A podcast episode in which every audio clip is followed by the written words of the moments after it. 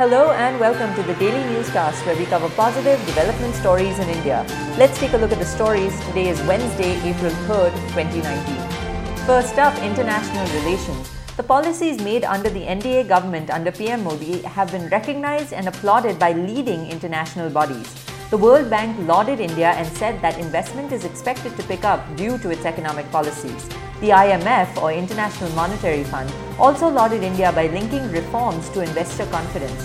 The Organization for Economic Cooperation and Development also praised India by saying that economic reforms will put the Indian economy on a strong, sustainable, and inclusive growth path.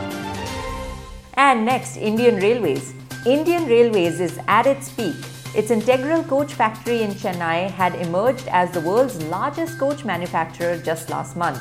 Latest figures from the Indian Railways show that production units have manufactured as many as 6,713 coaches and locomotives in fiscal year 2018-19, which has fueled the Make in India initiative.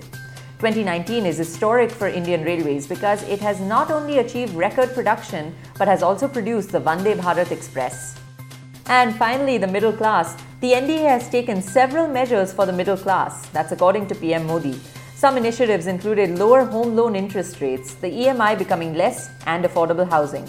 The PM added that had the NDA not taken these measures, budgets of hardworking citizens would have not been enough to sustain a quality life. He added that other measures were health, electricity, and mobile bill rates coming down.